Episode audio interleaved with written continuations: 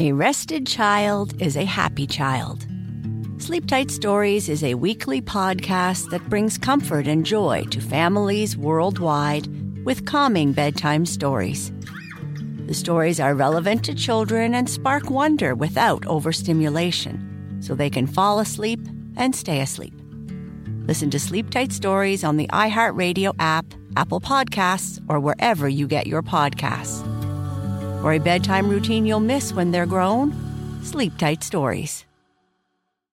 Welcome to Noble Blood, a production of iHeartRadio and Grim and Mild from Aaron Mahnke. Listener discretion is advised. If you've ever been a child at a sleepover party, chances are you've played a game called Bloody Mary. This is how it works. You, the tiny sleepover attendee, go into a bathroom and turn the light off. You're holding a candle or maybe a flashlight. You close the door behind you so that you're alone in the dark. It's at this point that the only sounds you can hear are your friend's muffled giggles from the other side of the door and your own breathing. You're supposed to look into the mirror, holding the candle aloft, and repeat the name Bloody Mary 10 times. If you dare. Most often, you get to about six or seven and bail on the experiment, shriek and explode from the bathroom, and claim that you saw something and that you were so freaked out then you and your friends all laugh and drink some more Diet Coke and go watch Addams Family Values on VHS. Kids at slumber parties, at least in my experience, were too frightened to get up to saying the name Bloody Mary 10 times. According to the myth, if you were holding a candle and looking in a mirror in a darkened bathroom and you said the name Bloody Mary 10 times, you would see her face reflected in the mirror behind your own. Who is Bloody Mary, the specter of slumber parties? It's hard to find an exact answer. As with so much mythology and lore, rumors and speculations vine themselves together until they're impossible to unravel from fact. Some say that Bloody Mary is actually a witch who was hanged at Salem, although evidence for that is fairly nonspecific. But historically, the nickname Bloody Mary was ascribed to an actual woman, Queen Mary I of England. Mary Tudor, the oldest daughter of King Henry VIII, eventually became a queen. She was a devout Catholic who burned Protestant heretics at the stake, an act which eventually led to her bloody nickname. Mary became a hated figure decried as one of the worst monarchs in history, a woman tyrannical, monstrous. If you believe the rumors, the cocktail Bloody Mary was named for her as well the tomato juice for the blood of Protestant martyrs, and vodka to symbolize the flames of the pyre. God knows what the clam juice was supposed to be. Maybe the way she expanded the Navy. But hated as Bloody Mary is in theory today, before her coronation, the people rejoiced as Mary rode into London to claim her crown. There was cheering in the streets and a swell of popular support. She was a beloved figure, a heroine come home to save the kingdom from usurpers. So, how did the first female monarch of England in her own right go from becoming a populist hero to a monster out of a myth? The answer is, unsurprisingly, complicated. History is written by the victors, and victors in the case of England's religious disputes were the Protestants. For Mary, the combination of an unpopular marriage, military losses, and the failure to produce an heir became a perfect storm, ensuring a legacy that would be vulnerable to the interpretation of her enemies and everyone, from children at slumber parties to historians, loves a bloody villain.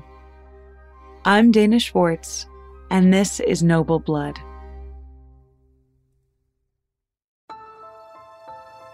Over the course of six wives, Henry VIII had three children. But even so, the Tudor dynasty was far from secure. His youngest child, Edward, was the only boy, the heir. But he was still a child, and a fairly sickly one at that. As Henry VIII approached death, he needed an order of succession that accounted for young Edward dying before he had children of his own. But that issue was fairly complicated. Remember the whole six wives thing? Edward was the son of wife number three, sweet, beloved Jane Seymour, who died of complications after the birth. Henry's other two would be legitimate children, his daughters Mary and Elizabeth, were daughters of Catherine of Aragon and Anne Boleyn, respectively, and they were both retroactively delegitimized. Mary was delegitimized when Henry annulled his own marriage with Catherine to marry Anne, and then Elizabeth when Henry declared that Anne was a traitor and had her beheaded. But Henry's options for heirs were running short, and so in 1543, a few years before his death, Henry VIII had Parliament pass his Third Succession Act, in which he declared the line of succession would be first young Edward, and then Mary, and then Elizabeth. The latter two were still considered illegitimate, but still, getting back in the succession order at all for Mary was a massive coup. Her relationship with her father, Henry VIII, had been a nightmare of chaos and betrayal since she was about 12 years old, when Henry declared that his marriage to Catherine wasn't legitimate, was never legitimate, that he was the head of Church of England, and that he was going to marry Anne Boleyn no matter what anyone said about it. Young Mary's life was ripped out from under her. In the first part of this episode series, I discussed that more in depth the betrayal of her father turning against her, isolating her from the people she loved and who loved her, forbidding her to see her mother even as her mother approached death. It would be years before the relationship between Mary and King Henry VIII became cordial again, and only then it was because she was willing to submit to the terms he forced upon her, acknowledging that he was the head of the Church of England and that the marriage between her parents was illegitimate. Mary was a devout Catholic and a devoted daughter to her proud mother. Mary only signed her father's statement at the encouragement of her cousin, Charles V, the Holy Roman Emperor. Charles had been one of Mary's only allies since the time she was little. They were actually betrothed when she was a toddler, but their age difference was too large for Charles to want to wait.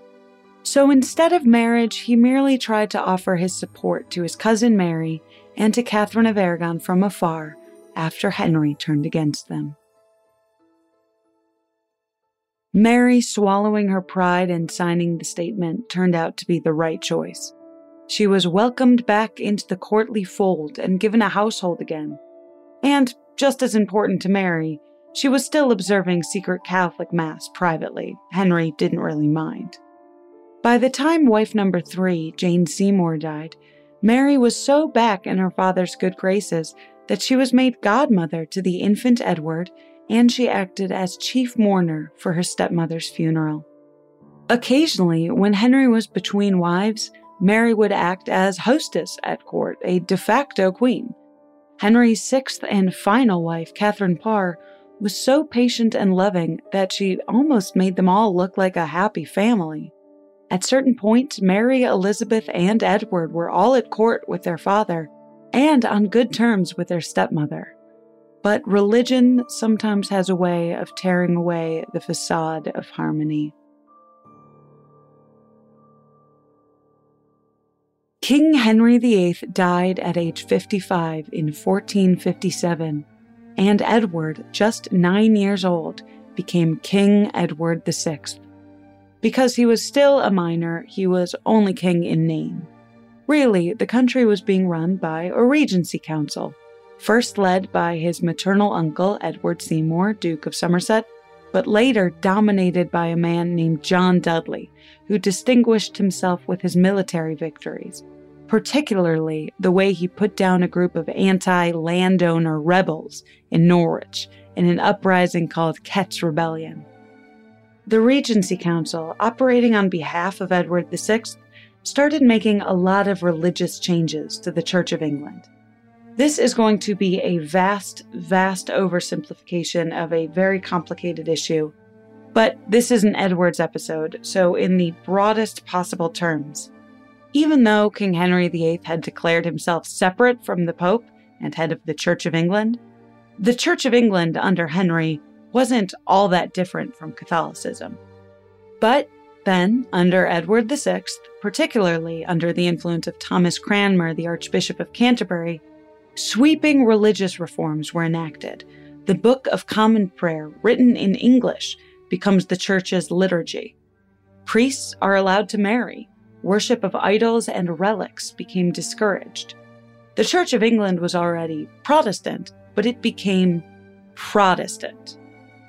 It should be noted that at this time, Protestantism was still considered the religion of a wealthy minority, the people with access to education and new information about culture and the goings on of Greater Europe. England was still, by and large, a Catholic country, and Mary Tudor, eldest daughter of Henry VIII, was still a Catholic woman.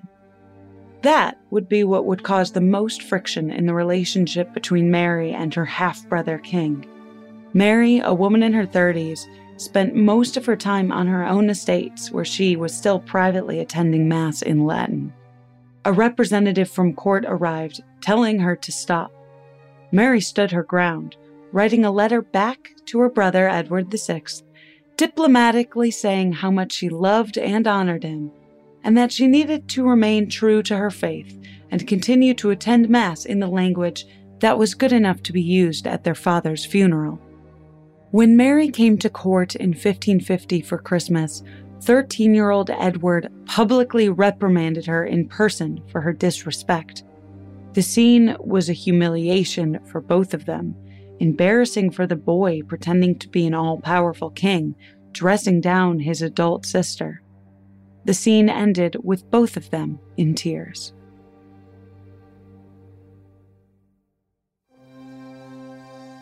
By 1553, Edward was close to death, and maybe he knew it because while he was still a young teen, Edward, with the guidance of his chief counselor John Dudley, began making secret plans to prevent Catholic Mary from taking the English throne, the way her father, Henry VIII, had outlined it in his succession plans.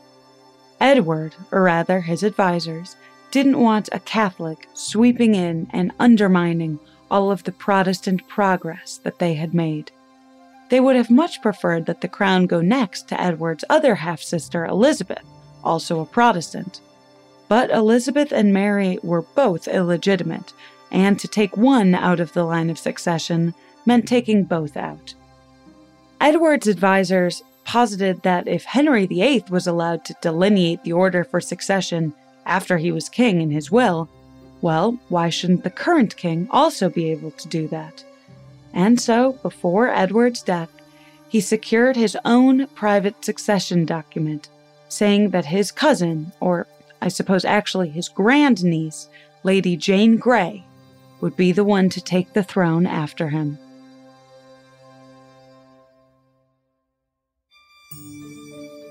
Lady Jane Grey was the granddaughter of Henry VIII's younger sister, and Lady Jane Grey also happened to be the daughter in law of man pulling the strings, advisor John Dudley.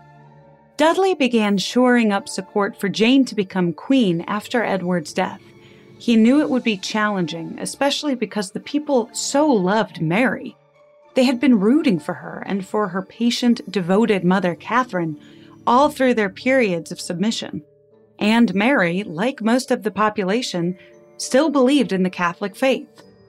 All of the changes that Dudley, I mean Edward VI, had been making was too much too fast for many. And so now, an attempt to undermine the locked in order of succession was an ambitious move. Dudley knew that his plan would have a far greater chance of success if he literally kidnapped Mary and prevented her from raising her own support. Mary received an invitation to London summoning her to visit her dying brother. She knew it was a trap. And so instead, Mary fled from her property to East Anglia, Norwich, to start gathering an army. Norwich was a particularly smart strategic move. They absolutely hated Dudley there because that had been where he had viciously put down the Kett's Rebellion. Edward VI died on July 6, 1553, from a fever and a cough that had been gradually worsening for months. Dudley decided to wait to announce the death for a few days while he gathered his own reinforcements and planted ships on the coast to prevent Mary's escape and also to prevent her from receiving backup from any European powers. It wasn't until July 10th that the council announced that Lady Jane Grey was going to be queen. She was taken to the Tower of London, where traditionally monarchs awaited their coronations. The people on the street, when they heard the announcement, were a little confused. They muttered amongst themselves, shot each other glances. Mary sent a message to the Privy Council stating that she intended to claim her right and title. The Privy Council responded that she was illegitimate, supported by, quote, a few lewd, base people. They would soon see how very wrong they were.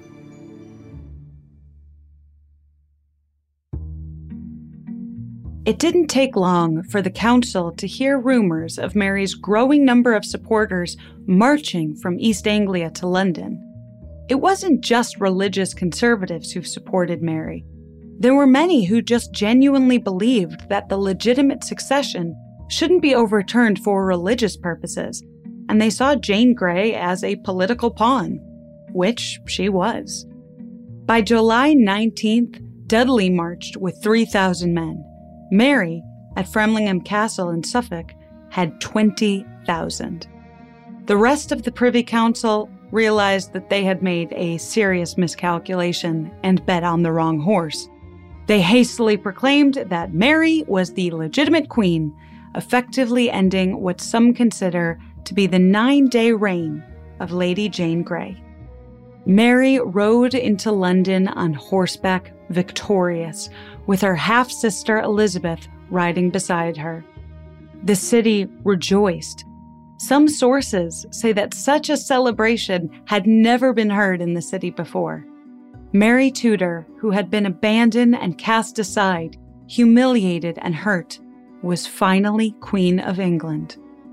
Lady Jane Grey became a prisoner of the Tower where she had, merely hours before, been a would be queen awaiting coronation.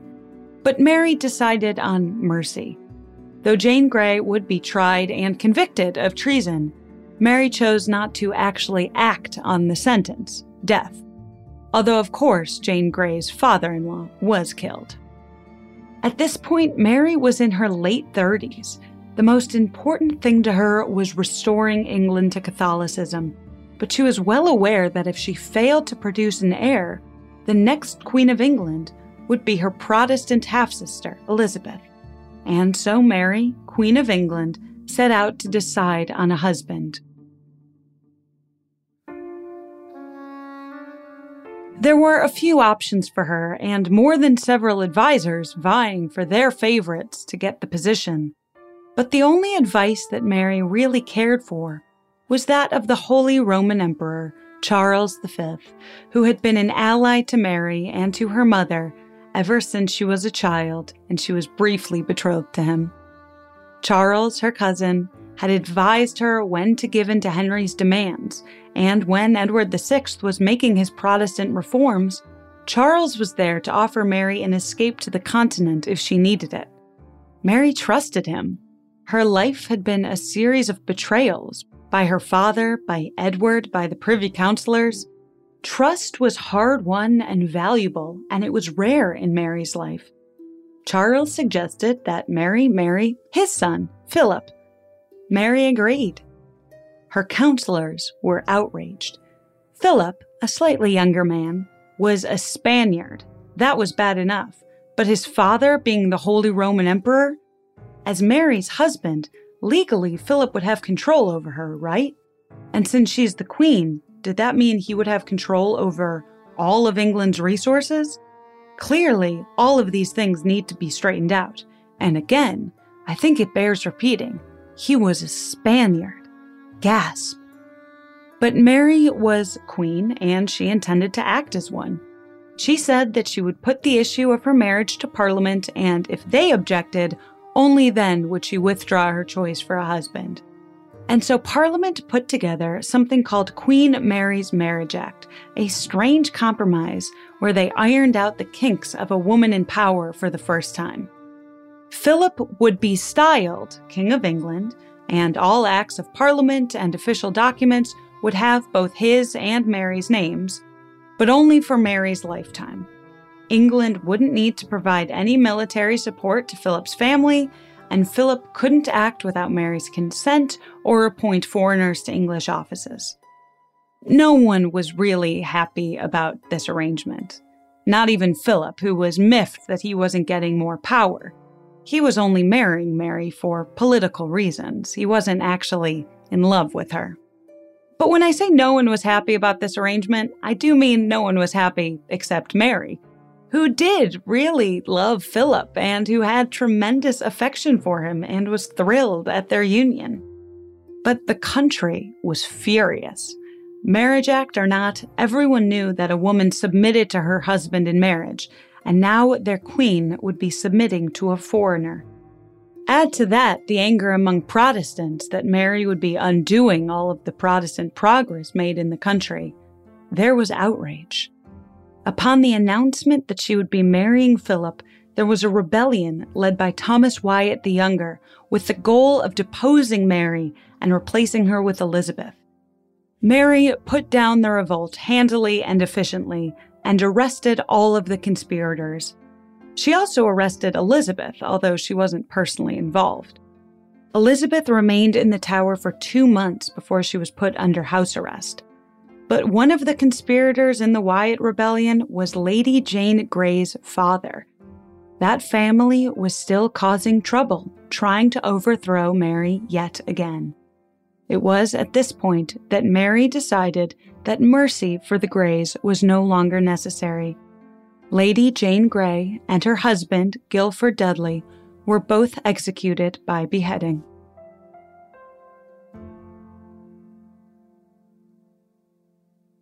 Shortly after putting down the rebellion, Mary would have another cause for celebration. Her period stopped. Her belly became swollen. She began feeling sick in the mornings. Her doctors confirmed it. She was pregnant.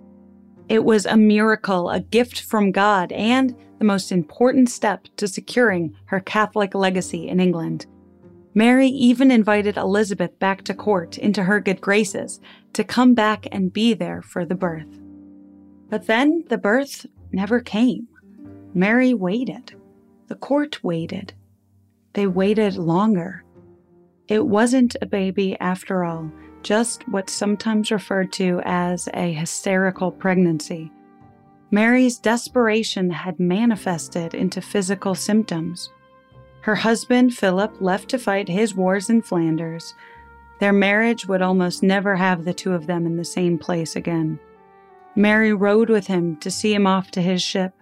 She waited until he was gone, and she was alone when she was standing on a cliff and she believed that no one could see her before she started to cry. The false pregnancy, Mary believed, was God punishing her for tolerating heretics in England. The executions of Protestants began the next year in February 1555. Almost as soon as Mary had become queen, around 800 prominent Protestant leaders fled to the continent. But for those who were left and refused to recant their faith, a grim fate awaited. Approximately 300 men and women were burned at the stake, including the former Archbishop of Canterbury, Thomas Cranmer, whom Mary replaced at his post with Reginald Pole, the son of her former governess, Margaret Pole. Cranmer had renounced his faith before his execution, which should have meant that his life was spared. It wasn't. In Mary's mind, these early executions would act as a, quote, short, sharp shock, a warning signal to the rest of Protestants in the country to frighten them into returning to Catholicism. Mary wrote that the executions should be, quote, so used that the people might well perceive them not to be condemned without just occasion, whereby they shall both understand the truth and beware to do the like. Her targets were religious leaders, people converting others away from what Mary saw as the true faith. By burning one person, she could be saving the souls of thousands. Grisly as it seems, burning at the stake was just the de facto execution for religious heretics. The idea was that it would give them a taste of the fires of hell, so that they might have the opportunity to confess and set themselves straight before death to prevent that fate eternally. Thomas Cranmer, RIP, was even planning to burn Catholics before Edward VI's premature death. And again, awful as it sounds, 300 executions is almost nothing compared to the number of executions Mary's father, King Henry VIII, ordered over the course of his reign, sometimes rumored to be as high as 50,000. Another source I read has that as high as 57,000, factoring in the citizens and nobles who he had brutally killed if they acted in uprising against him, although that number might be exaggerated. Edward VI suppressed the Prayer Book Rebellion, which led to the death of over 5,000 Catholics. Elizabeth I would go on to order executions of around 800 Catholic rebels, and she had 183 Catholics, mostly Jesuit missionaries, hanged, drawn, and quartered. So, why is Mary the only one with the bloody nickname that's carried through history? Well, it's a case of bad PR. A few years after Queen Mary's death, the Protestant historian John Foxe published his Book of Martyrs, an intimate account of the sufferings of Protestants under the Catholic Church in England and Scotland. It was also illustrated with incredibly visceral woodcut prints. The book was one of the most ambitious publishing projects to date, and it became ubiquitous, sometimes even in pews along with the Book of Common Prayer. Elizabeth I would also be a little bit more savvy when it came to her executions. When she wanted to kill practicing Catholics, she convicted them as traitors, which gave the people less to argue with, even if people disagreed about religion. Everyone hated traitors. And as joyful as Mary's ascension was, as queen, she became incredibly unpopular fairly quickly. Her husband Philip pulled England into a war with France, which led to the French invading and reclaiming Calais, which was England's last possession in France. It was a humiliating loss and a visceral one. Upon hearing that Calais was lost, Mary declared, quote, When I am dead and opened, you shall find Philip and Calais lying in my heart. And there were also things fully beyond Mary's control an outbreak of influenza, failed harvests. Philip spent almost all of his time abroad, and Mary was left alone, devastated by her inability to have children. She tried to make positive national policies like fiscal reform and expanding the Navy, but she only barely got started before her sudden death. Elizabeth, her successor, would get most of the credit for policies that began in Mary's reign. In 1557, after a brief visit from her husband, Mary once again believed that she was with child. She was weak and her belly was swollen. But once again, the due date came and went. The belly sank, but the weakness stayed, and Mary was privately forced to reckon with the fact that she was closer to death than she might have hoped and that her half sister Elizabeth would be the next queen. Elizabeth, a Protestant who would undo everything that she, Mary, had worked so hard to achieve. It was all for nothing. Clutching her stomach in pain from what might have been either uterine cancer or ovarian cysts, Mary I died on November 17, 1558, at the age of 42 after only five years as queen. Philip, her husband, who was out of town at the time, wrote in a letter that he felt a reasonable regret upon hearing of Mary's death. Elizabeth I would usher in what's considered to be a golden era in England's history, an era of culture and of European prominence. while Mary would remain a footnote, the boogeyman in Protestant stories, the woman of faith who had failed and been failed again and again.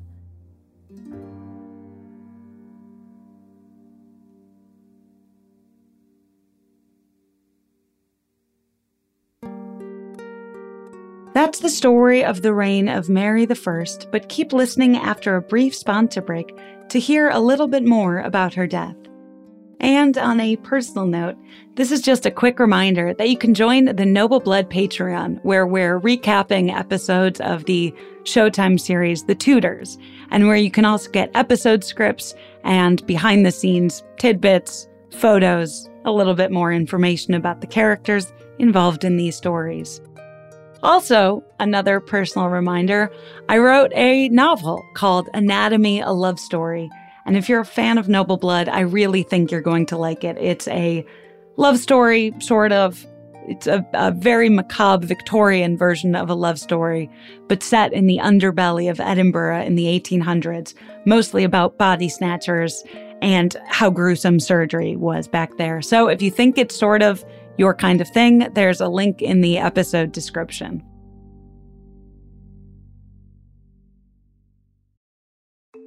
The weather is getting warmer, so it is time to say goodbye to your jackets and heavy sweaters. Hello to shorts and tees. If you are anything like me, you have this urge around this time of year to completely overhaul your wardrobe, but ideally you want to do that without spending a fortune. Luckily, I found Quince. Now I've got a lineup of timeless pieces that keep me looking effortlessly chic year after year. They have these amazing European linen dresses, blouses, and shorts from $30, washable silk tops, timeless 14 karat gold jewelry, and honestly, my new favorite pair of summer sunglasses I got from Quince. Get warm weather ready with Quince. Go to quince.com slash noble for free shipping on your order and 365 day returns. That's Q-U-I-N-C-E dot com slash noble to get free shipping and 365-day returns. Quince.com slash noble.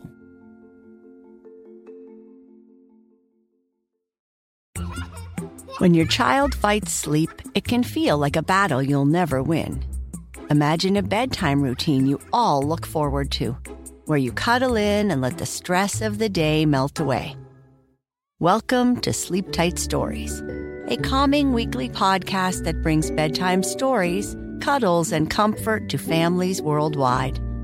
The stories are quirky, relatable, and spark wonder without overstimulation, so listeners can fall asleep and stay asleep. Each episode is narrated by me, Cheryl McLeod, a second grade teacher, and written by my husband Clark, an eternal second grader at heart. Tune in tonight and bond over a story before drifting off to sleep. Make bedtime the sweetest part of your day. Sleep Tight Stories. Listen to Sleep Tight Stories on the iHeartRadio app, Apple Podcasts, or wherever you get your podcasts.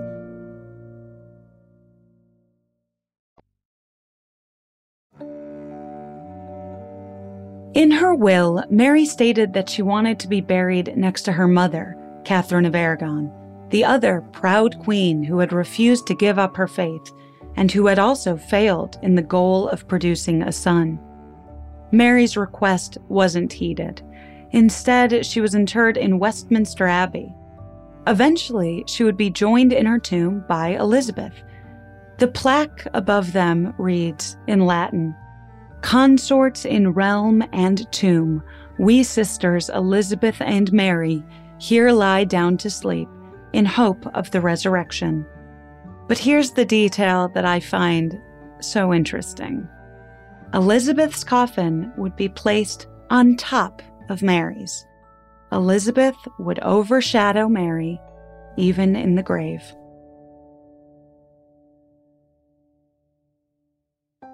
Noble Blood is a production of iHeartRadio and Grim and Mild from Aaron Mahnke.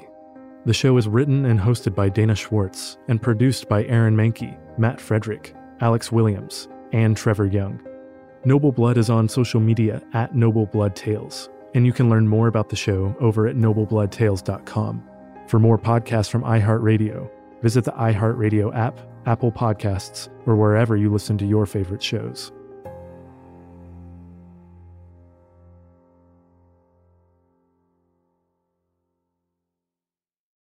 Bring a little optimism into your life with The Bright Side, a new kind of daily podcast from Hello Sunshine, hosted by me, Danielle Robay. And me, Simone Boyce. Every weekday, we're bringing you conversations about culture, the latest trends, inspiration, and so much more. I am so excited about this podcast, The Bright Side. You guys are giving people a chance to shine a light on their lives, shine a light on a little advice that they want to share. Listen to The Bright Side on America's number one podcast network, iHeart. Open your free iHeart app and search The Bright Side outside.